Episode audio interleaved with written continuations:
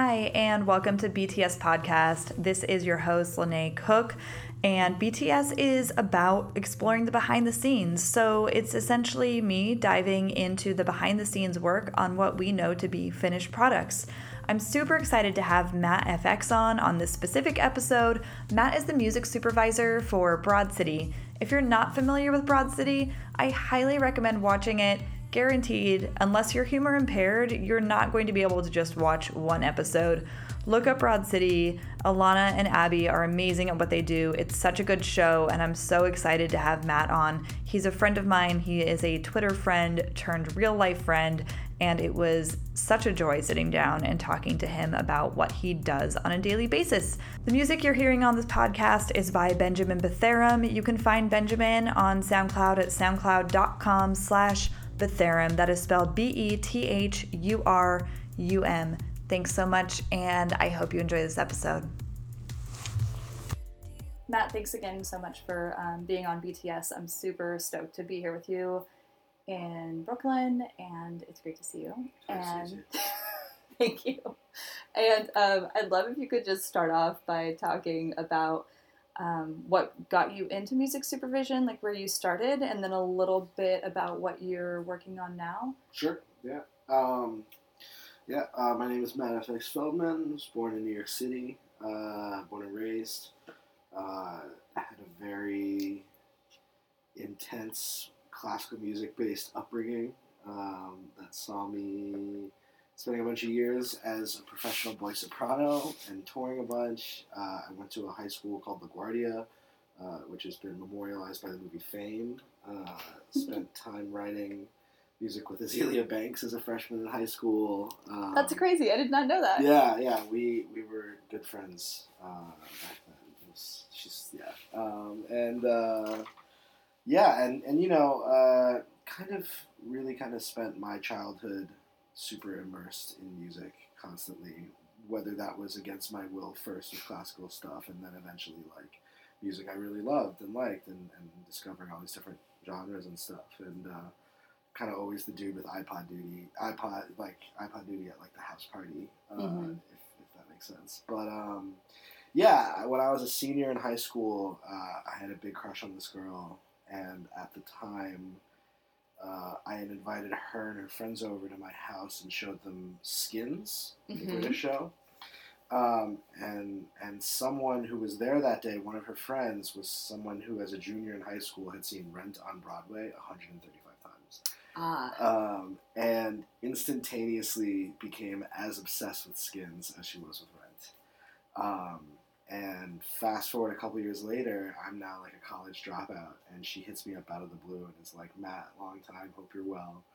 Uh, funny story, I tracked down the creator of Skins, and now I'm his intern, and uh, and I wanted to know if you wanted to come in and help with this like kind of focus group writers room thing that they do. Mhm. Um, and I, at this point, was a very recent college dropout doing absolutely nothing with my life, who was like totally obsessed with skins and the music in the show.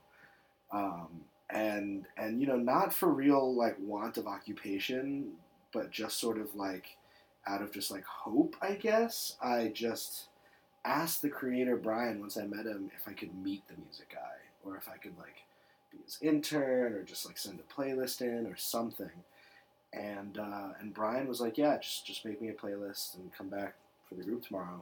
And uh, I came back for the the writers group the next day, where you know we're just like reading some script drafts, telling our own stories from high school and stuff. And, and at the end of the group, Brian calls me into his office, Bryan Elsley, uh, and uh, he sits me down. and He asks me, "Can I do all the genres?" And I'm thinking to myself, I'm thinking to myself like not jazz or country. And Mhm. B, I- I'm also not quite sure what you're actually asking me, Right. but I'm just gonna say yes. totally. And uh, he goes, "Great, I need you to quit your day job. We've got uh, a few A and R's coming over in a couple hours. Why don't you stick around and we'll work out a little over the table signal so I can know who to go tell fuck off." And uh, and it's it's actually super funny too because that day like three A and R's came by, one of whom I've never seen or heard from ever again. The other two, one now, one has started a company called Teamwork Management that reps everyone from like Diplo to like Justice to A-Trak, like just like the DJ electronic music juggernauts of the world. Mm-hmm. 20 or 30 acts, Cashmere Cat, you know, like all these different artists. And then the other guys, like practically running Capitol Records on the East Coast. And That's like, awesome. At the time, they were our age now, you know, late 20s, mid 20s. One of them had Chain Gang of 1974, and the other one had Cults. That's what they Mm. were pitching me that day, that Go Outside song. Mm-hmm. Uh, which I ironically, well. which ironically I synced in Broad City last year, but I'll get to that. I, Um, uh, I I had the free Starbucks download card Oh that yeah, song. oh yeah. Absolutely. Yeah, definitely corporate synergy. Um, yeah, um, that was crazy. I mean, look, I was 18 at the time. Um, that job was supposed to go to a VP and three coordinators at MTV, and they were like totally beside themselves to hear about this like kid. Like they didn't like, like they weren't sure if I like was a joke or not, like whether wh- whether or not I Mm. really existed. What I mean? Interesting, right? Um, and like on my end, like I ordered 500 business cards that said music curator before someone stepped in and told me that my title was music supervisor. Like I knew nothing about anything. I didn't know what publishing was. I didn't know any licensing legal terms. Like all I had was just like raw creative ambition of just like believing that I could see a scene and put music behind it. And I guess that was something that like although I never really like I not like it's funny because like every day, like every other day, I get an email or a DM or a Facebook message from someone asking, like telling me that they've always wanted to be a music supervisor and asking for advice, and I try to answer as many as I can, and Right. and like that wasn't me. Like I never was like I'm gonna be a music supervisor, and like to an extent, I still don't think like I, I do it. Uh, obviously, we're gonna be talking about it, but like it still feels not like I don't know. It, it, it's interesting, but um, but yeah, I mean, for the past for the past I guess close to ten years, eight years now, I, I, I've been music supervising television and a little bit of film stuff, a little advertising stuff, and uh, and I'm incredibly grateful for like all the opportunities that have that have uh, come forward because of it. That's awesome. Yeah. That's so great. I love it. Um, I mean, I guess we can start a little bit because the stuff that really interests me, right? Like we Sure. we see that, and I think in the last few years, it's more in the forefront of people's minds. Yeah. Um, what music supervision is Sure. and how it contributes, and Yeah. I know, like for me growing up, I didn't actually know it was like a a role. I Yeah. just was like, Yeah, oh, definitely. like how interesting that like when I mute this movie and this song is on that like it actually is way more badass than whatever song someone put this movie to Right. or like whatever that means and I always thought like that's so cool Right. and then the inner workings of it obviously it has so much to do where like where your heart's at and the music you know and the music that you know luckily for the internet you can sift through Definitely. and people can send you to find because I've seen you which I love when you do those open calls Yeah, I, yeah. I mean, you never know. You know, you cast a wide net. There's definitely a lot of things you throw back out into the ocean, but like, right there's always a few. There's always a few like whoa tracks when you do that, and and like I have to brace myself. Like I'll show you. I'll show you what my email box. looks Please do. And I'm going to replug my laptop in because I see the cord has been. Check it out. Oh, God. 118,000. The fact that you keep that ticker on, like, I've, I have like three emails that I just turned it off for. And I have like one email specifically that is only for I mean, paid you- work. And that's the only one that I keep the ticker on for. I don't know if you've seen this before. That's my background. You're, uh, so his, his like desktop, it looks like, like a like vomit of JPEGs. It's thousands of screenshots, and they just automatically layer in this way where they tile. It looks beautiful. I I've- really I've- like it. People have offered to show it in galleries like multiple times. They've I'm not like, "Can I- surprised." Can I, show this? Like, It also, you know, it looks like.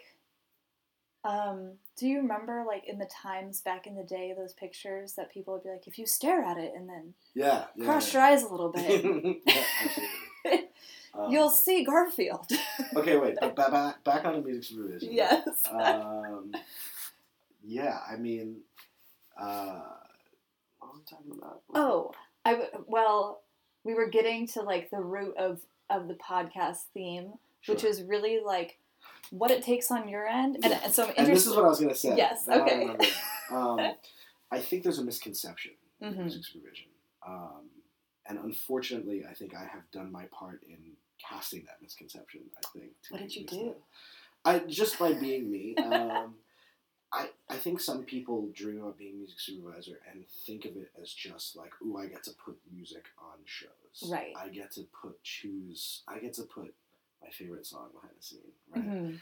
And like the first misconception is that like your taste is actually like it's important, but like it's secondary to the aesthetic of the show. Right. And if if if a show, if a project, if a film requires something that is outside your taste, you have to suck it up and like get it Mhm. done in a way where it still works. That's Mhm. that's like a first thing. And I think the fact that like I try to find something in every genre that I think I can appreciate or that like I think transcends its genre, and I Mhm. think that for me is my own personal way of dealing with that. Um, but the other thing is is that like music supervision, it, it, it, it's so many different. It's it's it's choosing music, yes, for scenes, but it's also so much about the budget. It's so much about what you're given and relationships with labels and artists and reaching out and that sort of like economical spreadsheet game of making sure everything comes in Totally. correct um, and then there's there's actually another there's another aspect of it too that is kind of wild which is like anytime there's some sort of like custom composed thing for instance Mm, like we can mhm. talk uh, we can talk about something i'm working on right now i think there's going to be a scene um, i don't know when this is coming out Okay. uh, but there's going to be a scene in one of the shows i work on um, Can you say which one? uh, people can guess um, Okay. in, in the next season in which uh, there's kind of a joke section where someone is singing something very similar to a track from a famous Disney movie, right? Mm, In sort of mhm. a cabaret Right. sort of way. Um, but due to not being able to license with Disney, we we I was given a set of lyrics, and these were the rewritten lyrics, and my job was to find, figure out, and uh, deliver like a new chord progression that sounds like 19th century French cabaret, like Mm, like bon vivant right. musical theater, Uh huh. um, and enough like the original song Uh huh. but not exactly like the original song. Puzzles. Um, puzzles, yeah, and that and that's that's I mean you know there have been so many times. There was a time a couple seasons ago where we had a gag that was very similar, like a, a section from Miss Doubtfire in Mhm. Broad City.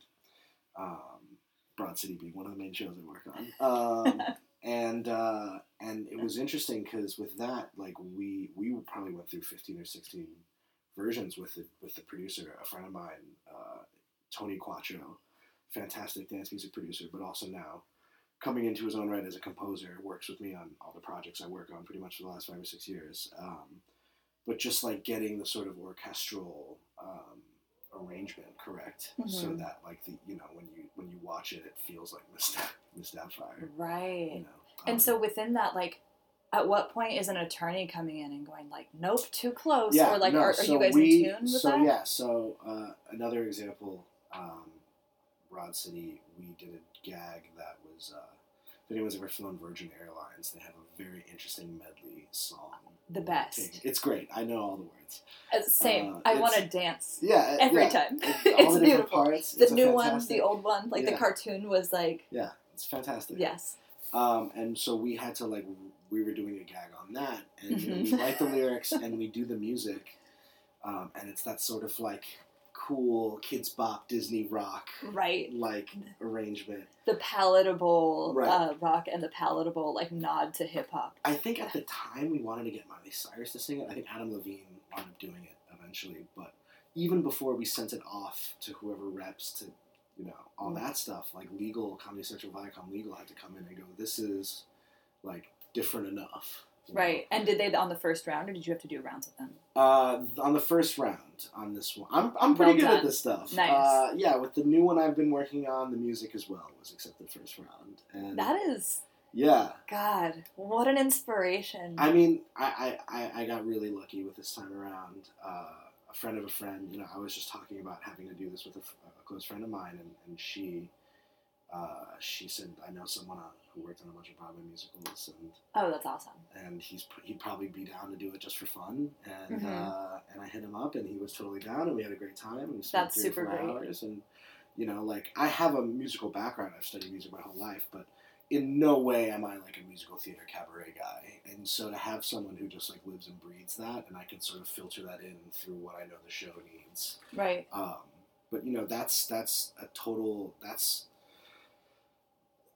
at the end of the day, like being a music supervisor is like being responsible for all the music on the show, regardless of where it's coming from, regardless of what it takes to get it there. Um, and it's you know, it's it's it's more complex than people think. Well, and from my point of view, it's also you're not just responsible for the music. It like really sets a different um, tone and feeling because Definitely. it's it's something. And I'm definitely uh, I love that you brought somebody else in where like you knew that you, there was like an expert ex- expertise Oh, gap, all the time. which yeah. that's awesome because I time. think. A lot of us feel regularly like Right. this is our job. We have to do all of it. Anything that's asked of us, like we need to fill in the gaps Right, and even with you having like a musical like a strong musical background right. um recognizing and i think that the, the more we become experts in anything the more we recognize like hey that's not my expertise. Absolutely, absolutely. right? And i love that you did that because i think a lot of i don't know like no matter where you're at in life it's like an important thing to be able to remember to step back and go like hey that's not my jam. I need to Yeah. find someone whose jam that is and make sure that like you know I mean, credit honestly, is like given this, and whatever. my entire career, um, especially as a supervisor, like I am, you know, I guess in some ways it's symbiotic, but I am so grateful for all of the producers, all of the artists, all of the collaborators who have, you know, been kind enough to lend me their music uh, for these for this work because, you know, season one Broad City that was not like a sure thing. No one knew Mm, whether or not mhm. that show was going to be big, and like when I started working on that show, I hadn't supervised uh, for for years. After Skins got canceled, uh, you know, I kind of thought supervision was a fluke. Went into DJing, doing other things. interesting Spent three or four years just like not thinking I would do it again. Um, and it wasn't until you know I was And you were, I'm sorry, but you were what when Skins got canceled? How old are you? I was nineteen.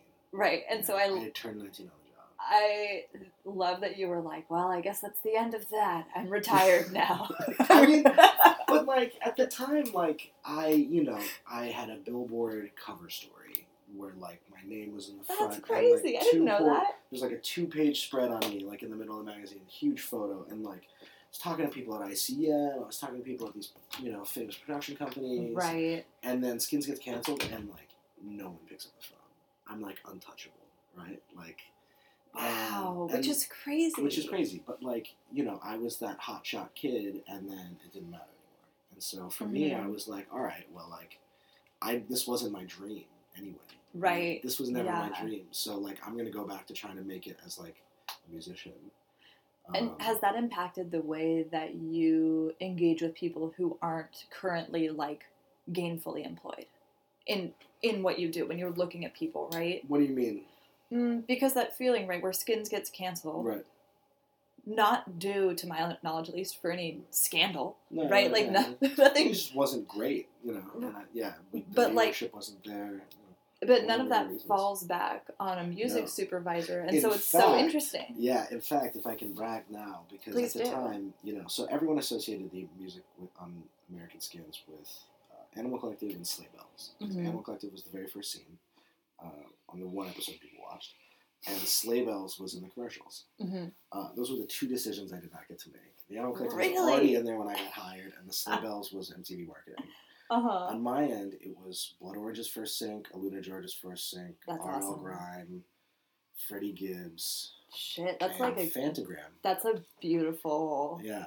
selection. Phantogram, Phantogram, I paid six hundred dollars for songs that are now like in the Super Bowl, and Blood Orange hadn't even officially been signed to Domino yet, and that was still Dev was still Lightspeed champion at the time and just released the demos. Like I put a Mm. demo of Sutphin Boulevard in American Skins, like like people don't even know, and like that's the thing is like you can't at the time there was no knowing that those artists would then pop. You know what I mean? And like now I'm just like an old man being like, oh yeah, you know. but- But you know what? I think you say there's no knowing, but I think that when when you have an instinct for something and you have an eye for something and like um, a quality that a you're able to spot that, but b also in, especially in your situation or really with anybody who's like a tastemaker per se and like sure. selecting stuff like obviously that to some degree you know amplified their career and if nothing you know amplified their career and like reconfirmed them where they were at at the time Definitely. and every every friend of mine who is a creator goes through ebbs and flows of like this is going to be great to like i should just stop this because it's not going anywhere and i think that yeah. whether when you're putting them on like that not only is it like financial benefit it's more ears and, and eyes on their name but it's also if nothing else like okay somebody recognizes me enough to like put their career put their career name on it and that's a big deal Right. Yeah. I mean, you know, I don't know. I the maybe they don't think so but i think that it's like I, I'm, sure. I'm like a big person of like the little things where like anytime anytime i can to like remind people that what they're doing is rad and i believe in sure. it i'll let them For know sure. because i don't say that shit to people i don't believe in to be honest with you Yeah. No, I, I totally get that. Um, I, I think, yeah. I mean, I, I'm the other thing is, is I'm not I'm not the check. Like Mhm. none of the projects I've ever worked on have had big budgets. I've never had a big budget. Like Mhm. like. so how do you navigate that like how do you know what range like a song say like right you you get sent these songs you Right. have your own ears and your own eyes on Right, right. things and like your own pulse Right. how do you now know just from experience like oh here's this up and coming artist um, i can guess like say it's sad girl right like i can guess a sad girl song's going to be in this range and sure. then yeah. Yeah. how does that I work? Totally, yeah. So so just to give you an example, like a song like started from the bottom. Mhm. Uh, to license that for Broad City, we are talking somewhere in the fifty to seventy thousand dollar range Hmm. as a favor. That's like a nice number. Um, I heard that Matthew Weiner paid like a million dollars for a Beatles song, right? In Mad Men. Uh-huh. right? That was a thing once. Um, one episode of Broad City is done on eight thousand dollars. Um, wow and so to do that, you know, I, first of all, most production companies have access to a library, right? So okay these libraries are like production music, and you can kind of hear most of the time that it's like not real music, if that makes sense.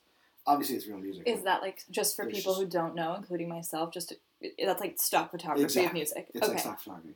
Um, depending on the library, there are some absolute gems. uh-huh. Um, you got to dig. You got to dig real deep. when you do dig and you find those are you able to like tweak them a little bit to your own you liking or is it and just it's always kind of weird too when like someone hits me up and is like, "Hey, I'd love to hear the song from that scene," and it's like one of the library cues, you know, like that's just like tucked. Because okay, so what I was about to say is like I, I would say on most things I work on, there's like always going to be twenty percent, maybe twenty five percent of music that is library, maybe less, Mhm. and that's sort of mitigating all the background noise that you barely hear, right? So like if there's like something playing in a in a restaurant that's like not a cool place and it's just like a cliche of something, you know, Right. F- folk song or an ethnic thing or something like that. like, Yeah. you can just find something you don't have to pay for. You don't have to worry about it. right Um, and then the rest of the music, yeah, like only recently have I been able to have access to like some major label acts for for shows because like for, for instance with Broad City, like they, they want to work on it. They want it so badly. right Um, and yet, like at the same time, I feel like now, now that it's been three or four seasons of just unsigned artists, like I feel like I have an obligation to them now. So like even then, like the sort of like Peaches and Mac DeMarcos and like if not major, sort of like high tier indie gods, hmm like I, I'll still only put like a couple of them because I still think Right. like you know like it should be uh, smaller artists, younger artists. yeah Um, but in terms of numbers, like, you know, basically there's there's like uh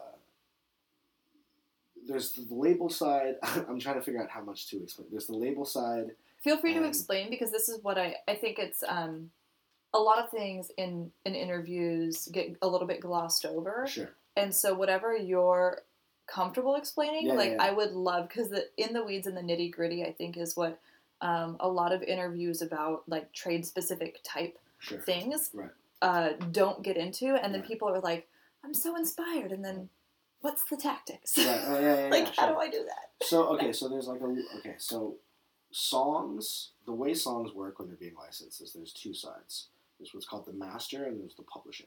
And Okay. the idea is that the master represents the recording. hmm right?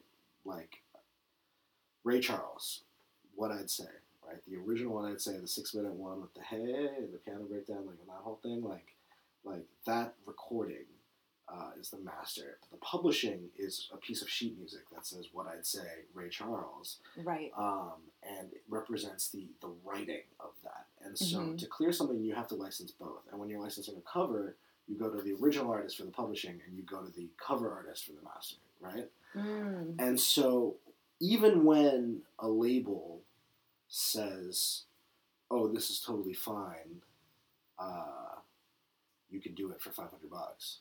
A publishing company, which in many ways are banks, publishing companies are the companies that give artists advances and say, "Here, take a million dollars. Also, we own your music now." You know what I mean? Like, Right. like you're constantly paying us back. They sometimes will not see that the opportunity is big enough, and they'll say, "We need three thousand dollars, like minimum." right? And whereas the master is like, nah, it's cool, like 500, whatever, 250, like whatever you got to do, totally understand it. Uh, a publishing company would be like, yeah, fuck off, like 3,000 or nothing, 5,000 or nothing, right? If you're Right. with one of these classic publishing companies, Sony, ATV, Universal, I'll call them Okay. out, I don't care. Uh, By all means. Yeah. And so, like, sometimes I'll run into an issue where, like, an artist is unsigned, right? She's an Mhm. indie artist. Maybe she signs singles to a couple different labels, right? Mad Decent's put out a single of hers, Coldplay's put out a single of hers. To license something with her is to go with all the people she's worked with. And if one of them has a publishing deal, that can fuck up the whole thing. Because that one person's, that Sony representing 20% of half of the song, Uh the pub side, Right. can just throw a wrench in and cause eight weeks of delay and just a bunch of thrashing around until they finally say yes or no. And so, as a music supervisor, are you managing those conversations as I well? am, yeah. Okay. And so earlier when I was saying that there's a there's like a misconception, I think I, I will be totally honest and upfront and, and say that I don't do my own clearances. Um, Okay. And that's something because I came into it as a kid. I came Right. into it as a child. Uh huh. Uh, they hired a lawyer during skins, and ever since then, it's just been like I am. I, anyone who knows me will tell you that I am best on the creative side. Like, let me do Well, that's thing. why I was in my head knowing you as a Yeah. like as a friend. Right. I was like, wow, what's this other side of you that's Right. like professional Yeah, guy yeah. on the phone No, I can talking to I can-. I I, can- believe that. I, just, I can totally, surprised. and this is the thing too. Like, like you know, not to get too into uh, cliches, but like I'm, I'm half Chinese, half Jewish, and those are both two very bargainy races when it comes to just when it comes to just like getting their way and and, and, and sort of business and, and all those kinds of things. And so like, although I joke around that there are a lot of double negatives and I'm terrible at math and things like that, like I, I when it comes to it, I have no issues kind of opening conversations and negotiating kind of initial numbers. And then Mm, when we get to the point where like legalese and paperwork and all that stuff comes into play, I, I pass it off to a colleague right. um, who can then you know get all that work done. But most music supervisors do everything. Um, Interesting. most music supervisors are people, and that's another thing too. Is like I got in through a back door. Like literally, I met the creator of a show who just like kind of wanted to put the middle finger up to his network and like hire a kid and just like take a chance. Shout out to that guy. Uh, yeah, no, Brian's the man. He's fucking coolest dude ever, and he would totally like smile about that because I mean, if you had seen the scripts of what they had intended with the American adaptation of Skins as opposed to what MTV wound up releasing, like that was such a depressing. That was such a depressing few months where like week after week the notes would just choke a little bit more Oh. quality out, just a little bit more. Ah, But uh, but yeah, I am such an exception to the rule, and I think most music supervisors are people who spend, you know, half a decade or more interning and working their way up at, you know, music supervision companies where there's seven or eight people, and there's you know normally run by one someone who's done thirty or forty of your favorite movies from growing up, and like is an icon. you know. that's. I genuinely didn't even realize there were music supervisor companies. Oh, I thought it was all like in the same way that like, uh, producers like bounce around. I guess in my mind. sure. there are Um, plenty of us who are guns for hire. you know, Uh-huh. have gun will travel. there are also just as many who run small firms where there's someone who's a head of accounts and calls every advertising agency and every company and say, "Hey, how are you doing?" and Right. And there's someone else who, you know, does gets the coffee. And there's someone else who does the budgets, and it's like ten people, twelve people in Right. an office, and you know they're turning around video games and then commercials, Royal Caribbean, Major Lazer, but they're also doing a new Wes Anderson film, and they're doing like Yeah. all these different things, and like that's that's very real. Um, yeah, I, I have no insight into that world. Interesting. I couldn't tell you the first thing. Um, So to like switch gears a little bit, I'm Sure. also super interested always Yeah. in like hiccups or like uh I guess kind of almost like moments of like failure that people have experienced in their career that have been like learning moments and stuff like that. Like what kind of like I don't know, like rocky times have there been in music supervision? Like what are some like mega lessons that you took out of um, out of it? I've been pretty fortunate, I think. I'm trying to remember times when I screwed up, like really screwed up. And there was like really. There was one. There was one time on Broad City where we had a scene in an episode that was like due to extraneous facts being cut after the rest of the season. So it was already like two months after everything else had been finished Uh huh. and one of the songs it was a, oh yeah Oof. it was a song so over christmas i had been emailed the song by a friend of a friend from a publishing company and Mhm. then the same time Ilana had been sent it by a friend and then hit, it, hit me up with it I was like hey check Mhm. out the song so we were both being like actively pitched this song um, and for me, it was like, oh, this producer from bands you loved growing up is producing this new act that's got a lot of buzz. Like, you know, this seems like a perfect thing. And and and I'll just Pussy Riot, um, being Mm. produced by Dave Sitek from you know who's doing TV on the radio stuff. And I was like, shit, this is Right. fantastic. It's Yeah. perfect. Pussy Riot, Broad City, like this. You know, it's a Yeah. perfect example. It's a perfect match. A perfect match. And uh, and we found and it was like it was God, what was the song about? It definitely had profanity, female genitalia, pussy, something. I want to say it had something to do with menstruation, but it might not have. But we wound up like not FCC. all I remember. I remember thinking is like we're never gonna find a scene for this, and then there was literally this montage in this episode where Abbi's running around trying to find a tampon, and it was like fucking perfect. And like we were like, holy shit, we found the scene. Everyone's happy. Abbi, Abbi and Ilana are like, great, we found use for the song. I'm like, great. Um, and again, so like everyone approves it. The label side public. At first, like the budget thing is a huge thing because they different people were signed to different places, labels, and everyone was like, wait, thousand dollars. We like, you know, we need so much more than that. We we were thinking it was gonna be twenty thousand because like you know if you get a song license on like an HBO thing, it might be that twenty Right. twenty five thousand dollars, right? Um, and so you know, first we had to go through that for a couple weeks.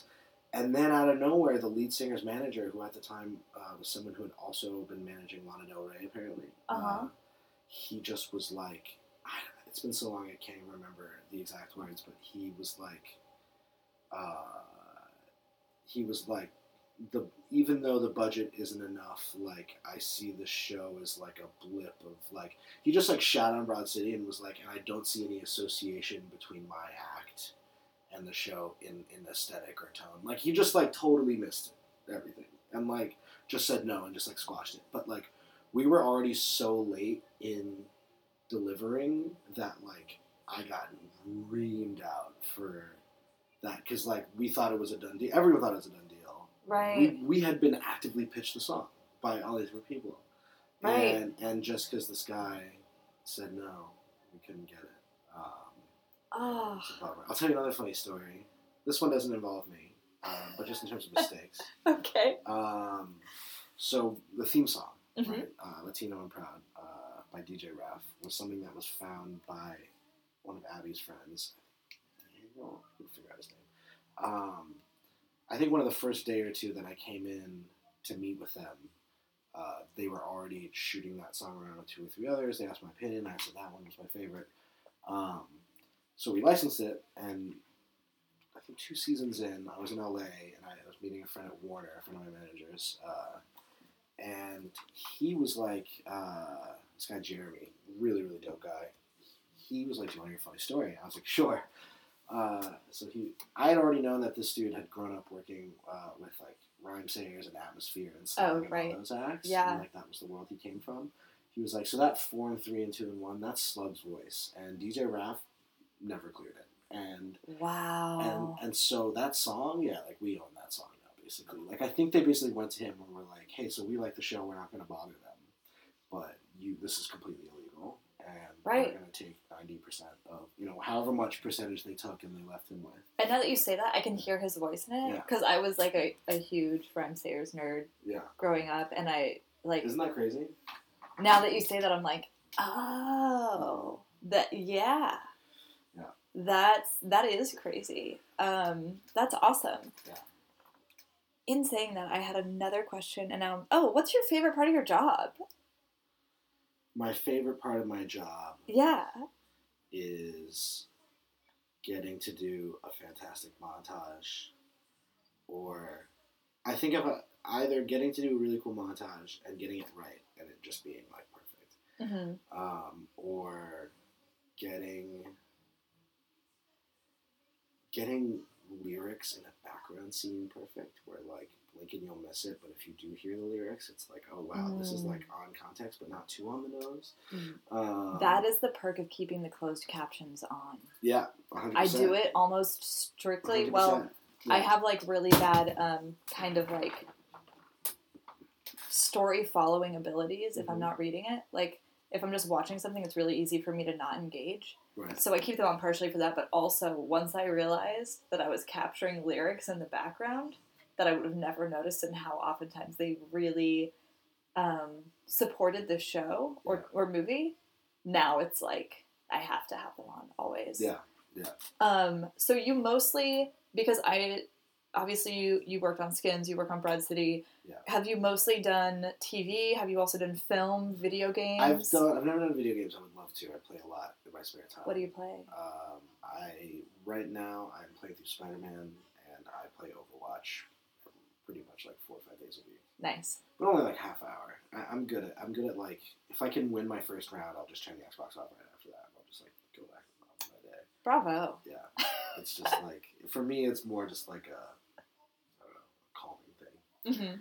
hmm Um, I'd love to do video games. I have never done a feature film that has been shown in theaters, but I've done a couple things that I've like gone straight to iTunes. I did something with Grace Helbig and Mamrie Hart and Hannah Hart a few years back. Very cool. Um, yeah, and very little advertising as well, mostly independent stuff. Uh, a couple like song searches for firms and things like that. Um, so yeah, I mean, TV has been uh, the you know the vast majority of what I've done, and and as I said, like as much as I love music supervision, and I think I will continue doing it as long as people ask me to, as long as there are opportunities where people want my ideas. Do you turn down work ever? Uh, do I turn down work ever? I will turn down work if it seems like it's going to be really, really difficult and the money isn't there. Okay. And that's happened maybe once or twice when what they are asking of me is crazy due to like maybe time constraint. Uh huh. And it's just like this juice is not worth the squeeze. Right. Um, you know. What about like taste wise? Like, have, I mean, do you like vet projects in terms of like wh- how you feel about a script or how you feel about what's already been shot or whatever when it's Mm. brought to you? You know, I think at the end of the day, the the music supervisor is still in service of the director or the showrunner, Mhm. and the showrunner has a vision, and that is the vision that needs to be executed. And so, if your taste aligns with that, great. Mhm. That's a bonus. That's that's a good day. That's a good project. um, but that will not always be the case. Right. And and you know, what's secondary to you loving it is you know i I mean you loving it is secondary to to the director, the showrunner saying this is good. This is Okay. want," Yeah, and then know? So does that mean that like usually a few episodes of a show or like a storyboard at least Mhm. has been put together before before you're brought Yeah, on? I mean, my first conversation when someone is vetting me is like, what do you see the music aesthetic of the show being? Like, what's the Uh-huh. X Y axis? Right. You know what I mean? Like, Which I've heard you say in other interviews, and I really like that Yeah. descriptor of it. And is that something that you came up with on your own, or is that like a Oh, yeah, normal thing? totally that's used. Are you being serious? Or are you joking? Yeah, no, I totally Oh, up with it, okay. yeah.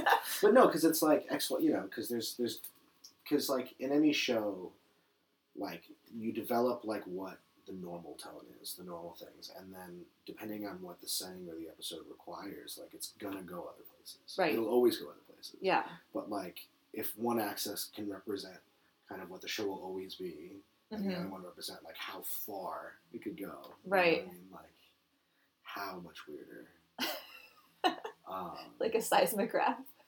yeah, I mean, I so I'm right now. I uh, I'm working in post on my own show actually. Uh, which is- which has not even been announced yet. So depending on when this goes up, uh, I don't know. It may or may not have been announced. Yeah. by uh, but, Do you know uh, where it's gonna run? Can you can you share that at all? I Because it probably won't go live for like at least four weeks. hopefully in four weeks uh, this will be announced. But yeah, so the show is ten episodes. It is going to be a web series on a network called Genius Kitchen, which is owned by the Food Network. It's Cool. by Discovery. Awesome. Uh, five episodes are in New York, five are in LA. It's kind of about the intersection between food and music culture. Beautiful. Um, hosted by yours truly, uh, and uh, also music supervised by yours truly. and uh, and yeah, I mean, with that show, it, a micro budget is an understatement. You know, we have we have we have five hundred dollars an episode for music, Jesus. um, and you know, it's a web series. It's not even Right. for TV, but because of this recent acquisition of Discovery and or you know the network mergers, like they are asking that we license everything so Mhm. that if we wanted to go to television, we could. So we're still licensing everything on the terms that I do on Broad City. It's just like we're telling we're telling all the people like have good faith that this is probably not going to air. This is probably just going to be online. We probably won't get famous. It's like kind of the opposite of what most people in like Hollywood I know. situations tell I you. know. I know. you're like doing the. Isn't that funny? I love that you're doing the opposite of like, it's not gonna be big. Yeah. I just because like I, I, I'm paying people fifty dollars a song. Like when I said I'm grateful for these people, I'm not kidding. I'm like, Right, because that is, I mean, for people who, I see a lot of friends out there, uh, especially like friends of mine who are producers, complaining like, why do these people think they can give me a hundred dollars for a beat? Like they- that's they not okay. Yeah. Um, and so, but that it, to your point, like, Like any less than five hundred, and I hate to ask. You know, Right. That's kind of how I see it. Like, which I'm even, glad you feel that way. Even three hundred like is a bummer for me. And when I worked on that iTunes film, the, the Grace Helbig uh, film, it was you know there was like sixty cues in there for like a few thousand dollars. It was like it was crazy. It was another really low budget thing, and like that was one where like I was clearing a bunch of stuff for like 200, 250. Mm, mhm. And every time I hit someone up, I was like, dude, like, I'm so sorry to ask about this. Like, but, like, it's just an iTunes movie. It's like, it's not going to air. It's not TV. Right. Can you Right. do this for 250 bucks? Yeah, like, and that's that's such an interesting thing, right? Because I imagine on your end, you're like, it's not gonna air, but it'll still be For sale. Right. Literally being sold for 10 bucks a pop. and like I want your yeah that's that's an interesting conversation. Have you ever been too shy to ask? Have you ever like been like I really want this but I don't want to ask? I mean, I think there's a tier that I wouldn't bother. You know what Right. I mean? Um, and then there's like, you know, you can always sort of size up, or I guess I can always sort of size up like whether or not someone can be convinced. Interesting. Because there are those people who think that they are the next coming, and Right. that's that attitude that's going to get you signed. That's that you know you got to believe in Right. yourself. I, I, I can't I can't hate on that, but those people I wouldn't bother with something like this. Right. Whereas the people who are you know just grinding and trying to build and like Right. see you know, see the vision so to speak. Or know. purists. yeah yeah. That's Um, awesome. But yeah, on this new show, I mean, literally fifty bucks. And, Yeah. and and and with this one, I'm only hitting up people that I've been working with for years. Yeah. And it's like, or people who I'm, you know, close with, who I've been jamming with, and I'm like, it's mine. It's my show. It's a web Right. series. Yeah, like you're supporting no me money. right now. Like, Yeah, can just, you can please? just kick me a song, fifty bucks? You know I mean? That's awesome. Is any of your music on it? I, I snuck a couple things in there, and and really, if anything, that's so that we can avoid paying those places, because I'm not paying myself out for those. Right. Um, yeah, no, it's funny though, because there've been a few dudes who were like, "Yeah, take whatever you want," like seriously, and they're coming out of it with six hundred dollars. You know what I mean? They're coming out of it Right. with eight hundred bucks because I wound up using ten other things. Right. Um, and I, you That's know, a good point. And, and it's again, it's like it's a web series. It's like me going around eating shit. It's just That's so background. fun. You want to come to Seattle? I I would love to. I mean, this this was very much just like I don't know. I there. I would be very curious to see how much changes between season one if we get a second season. Okay. Um, hopefully for the better. Awesome. We made the show with pure raw love and sweat, and like having a few creature comforts next time around, um, and like being able to go to other places. Uh, that'd be a lot of fun. Like New York and LA, they were like it was kind of obligatory.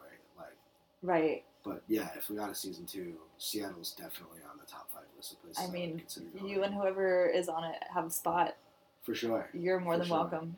Yeah, no, season two, like I've been thinking about Chicago a little bit. I've been thinking about Miami a little bit. I've never actually been to Miami. Neither have I. Uh, I think about Austin a little bit. It's- That's a good one. you know, Yeah. there's just so much good food down there. New Orleans, I would say. I think New Orleans is a little overdone. I think you so know. I agreed with you, and then I went, yeah, and no, it I- was it was a different. It, well, and I went with people that have really good taste, right. and then I was like, "Oh, this is cool," but I was not stoked to I go. just like I know the ugly delicious New Orleans. I know the Bourdain New Orleans. True. I know the Bronson New Orleans. Know That's true.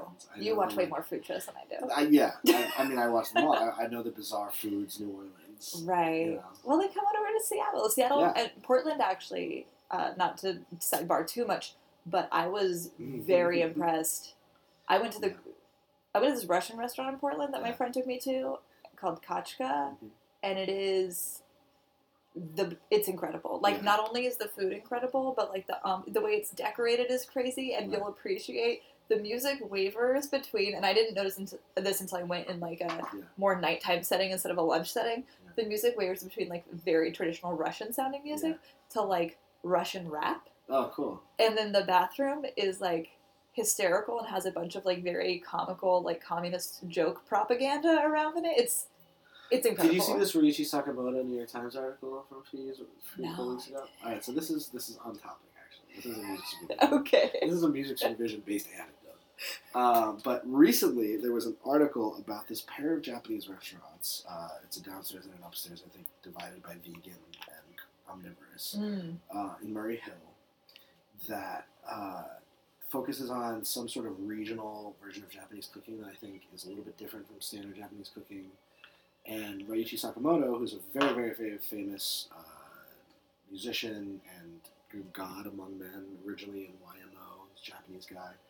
Um, apparently, he sent an email to the chef or a letter saying, I love your food. I think your restaurant is amazing, but the music you play is awful. And there's like a really funny quote. I'm trying to remember what the quote is. Um, he like has a metaphor for why it's so bad, and, and it's fantastic. And he programmed a playlist for the restaurant, and the playlist like alternates between like ambient meals from John Cage, sort of like barely there, tonal shit, to like Nicolas Jaar, and like very sort of like you know, music you would hear in like Dover Street Market or some shit. Like That's just like high end fucking cool guy, serene, Right. like and and fuck, I would love to do more music supervision for restaurants. That'd be amazing. That is so. I did it for a friend Yeah. for her restaurant, and it was it brought me so much joy because I, in fact, I I make a lot of playlists, like a lot, a lot of playlists for very specific, right. like music for that I like to dance to and listen to in hardwood floor rooms, Sure. like Sure, things sure. like Yeah. that.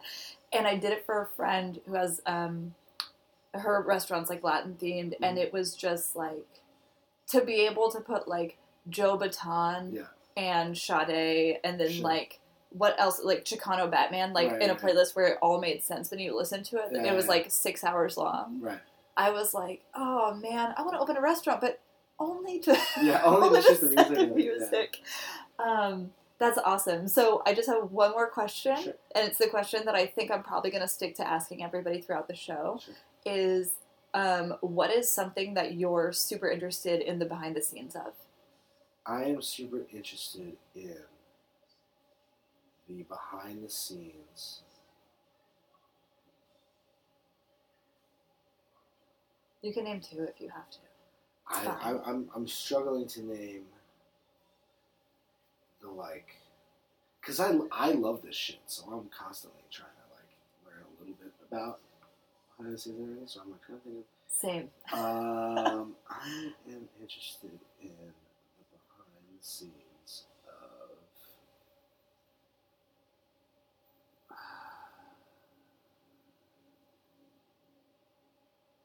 I don't know. I like how how you're looking around your room right now, potentially for For- inspiration. No, literally. Like, yeah. Is it about video games? Is it the secrets of the art world? Is it Supermensch? Yeah, I literally have the secrets of the art. Exactly. I'm always trying to find it. Um, Maybe it's the people who make door handles. what are those casts like? What kind of machines do you need for a door handle? I am kind of interested in the behind the scenes of kind of like network execs, if that makes sense. Like Viacom execs, like that kind of network? yeah, I, I, I don't know. I've just been thinking a lot recently about how all executives are dumb Oh, and certainly. and like. No, no offense to the And if. Entourage did a great job with anything, it's sort of painting that picture. But like, Mm-hmm. I've I've since made it like a sort of like long term goal that by like age 45, 50, I'd like to like be like a maverick executive who Mm-hmm. whips things back into shape, etc. And I'm just curious about like the behind the scenes of how people even start in that. Nice. Oh. That's a, I think that's also interesting because uh, just in my professional experience with executives, there are some people that have just stayed somewhere for so long Yeah, that, that there's like, almost no other choice. then to put them up top. Yeah, And I, I really almost narrowed it down to three where there's like those people. Right.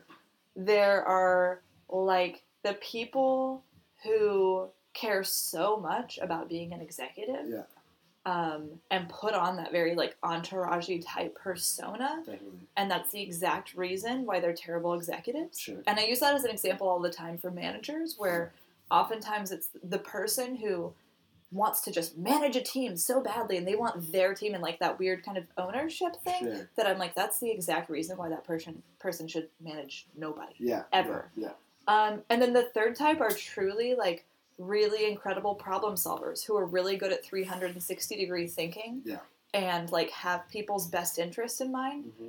hmm Um, and I've been really fortunate enough to like work with and make friends with a lot of people like that where I'm like, oh, there is a soul in that. Type. Yeah. Like, yeah. oh, thank God. True leadership. Yeah, where it's really creative leadership. yeah, and whether that's where they started off in a very normal way, or some of them are very much, you know, like people like Troy Carter, who Right. just has like that mind and can see things and find solutions and can work with people and is able to admit his mistakes and grow from them. And Yeah.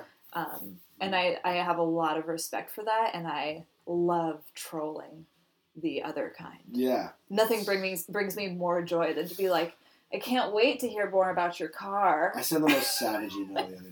Oh, really? Yeah, I sent the most savage email. I'm proud. Yeah. Um, I'll tell you off the record. that sounds great. Um, well, awesome. Thank you so much for being on. I really appreciate it, Matt. It is always lovely to hang out with you. Yeah, thanks so much.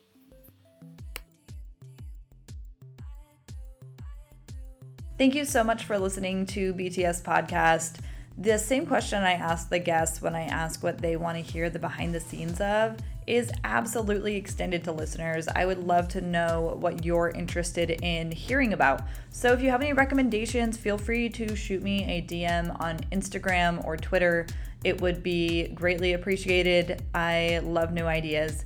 Uh, that being said, speaking of requests, podcasters don't ask you to subscribe, rate, and review for fun. It's because it helps a ton with us for getting new listeners, which helps us get sponsorships, which helps us really be able to podcast and feel solid about how our time and money, etc., is spent.